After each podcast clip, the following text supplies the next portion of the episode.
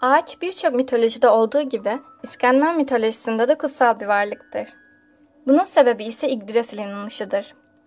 İskender mitolojisi Yggdrasil'den hayat ağacı olarak bahseder.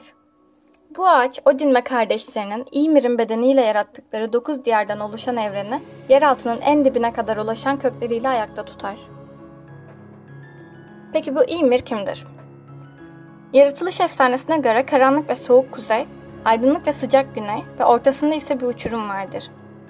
Buradaki uçurum Yunan mitolojisindeki kaosa da benzetebiliriz. Bir gün güneydeki sıcak ve aydınlık diyar Muspel'deki kıvılcımlar Niflheim'in karanlık soğuk buzlarını eritti. Eriyen damlalar sıcaklıkla birlikte uçurumdan aşağı düştü ve cam buldu. Bu etkileşimle Muspel ve Niflheim bir araya geldi ve bu güçten ilk dev olan Ymir şekillendi. Ymir'in terinden de diğer devler oluştu. Muspel'de ise eriyen damlalardan en ilkel inek var oldu. Dev Ymir aşırı derecede büyüyünceye dek bu ineğin sütüyle beslendi. Bu inek aynı zamanda tuz bloklarını yalayarak şekil verdi ve tüm tanrıların atası olan Buri var oldu.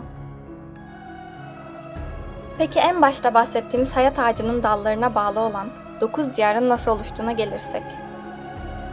Odin ve kardeşleri Vili ve Ve, öldürdükleri Ymir'in vücudunun parçaları ile dünyayı oluştururlar.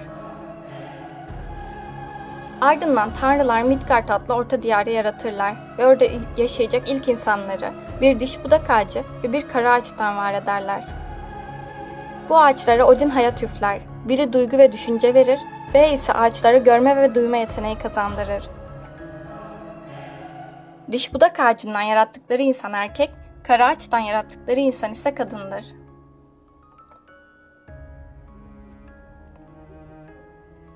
Ardından tanrılar kendilerini Asgard Dağı'nın üzerinde bir dünya oluşturur.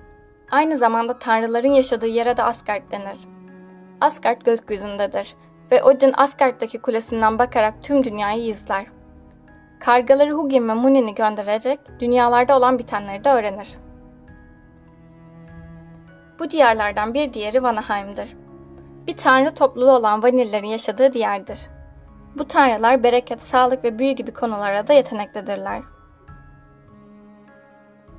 Elfheim ise ışık elflerinin diyarıdır ve Vanillerden olan bereket tanrısı ve İskandinav mitolojisinde önemli tanrılardan olan Frey tarafından yönetilirdi. Elfheim kaynaklarda sadece birkaç yerde geçmektedir ve tasvir edilmemiştir. Ama elfler güneşten daha güzel olarak tanımlanmıştır. Bu yüzden diyarın da aynı şekilde aydınlık ve güzel olduğu düşünülmektedir. Jotunheim, Jotunların yani devlerin diyarıdır. İki tür dev vardır. Dağ devleri ve buz devleri. Ragnarok'un yani bu dünyanın yıkılıp yenisinin kurulmasının gerçekleşmesine devler ve tanrılar arasındaki son savaşın neden olacağı düşünülürdü. Bir diğer diyar olan Muspelheim, güneyde yer alan sıcak parlak bir diyardır. Ateş devleri yaşar ve büyük ateş devi Sutur tarafından korunmaktadır. Niflheim ise soğuk, karanlık ve gizemli ölüler diyarıdır. Tanrıça Hel tarafından yönetilir. Birkaç bölümden oluşur. Bu bölümlerden biri Naströnd'dür. Diyarın kuzeyinde bir kale bulunmaktadır. Bu kale suçlular için yılan zehriyle doludur. Burada işkence görürler ve ejderha Nithok kanlarını emer. Niflheim öldükten sonra sadece kötü insanların geldiği yerdir. Çünkü savaşta ölen savaşçılar Valhalla'ya gider. Loki'nin kızı olan Hel, Helheim diyarının kraliçesidir. Bazı kaynaklarda Yunan mitolojisindeki Kerberos gibi Helheim'a da bir köpek, köpeğin bekçilik yaptığı söylenir. Helheim genel olarak pek tanımlanmamakla birlikte tanımlandığı zaman pozitif olarak anlatılmıştır.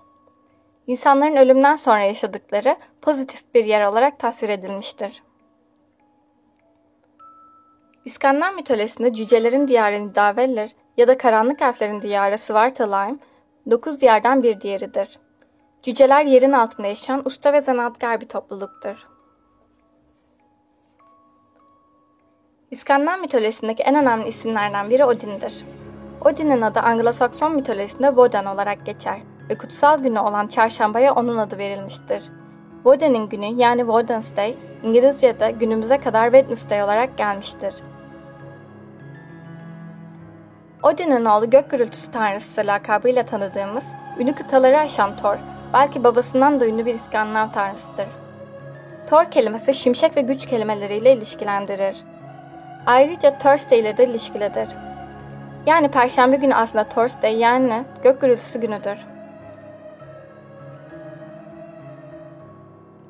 Odin'den bahsetmişken Valhalla'dan bahsetmemek olmaz. Asgard'da tanrıların tanrısı Odin'in yönetiminde Valhalla Sarayı vardır. Bu saraya sadece savaşırken ölenler girebilir. Yaşarken kahramanlık gösteren savaşçılar Valkirilerin kararıyla öldüklerinde Valhalla'ya götürülür. Savaşçılar ölüm anında Valkirileri görürler ve ruhları bedenlerinden ayrıldıktan sonra onlarla birlikte Valhalla'ya gider. Valkiriler Odin'in cesur ve savaşçı Valkirileridir. İskandinav mitolojisinde at üstünde miğferli kadın topluluğu olarak da tasvir edilirler. Kahraman savaşçılar Valhalla'da mutluluk içinde yaşar ve Ragnarok'ta Odin'in yanında savaşmayı beklerler. Ragnarok İskandinav mitolojisi kıyametidir. Efsaneye göre bir gün daha önce görülmemiş büyük kış gelecektir.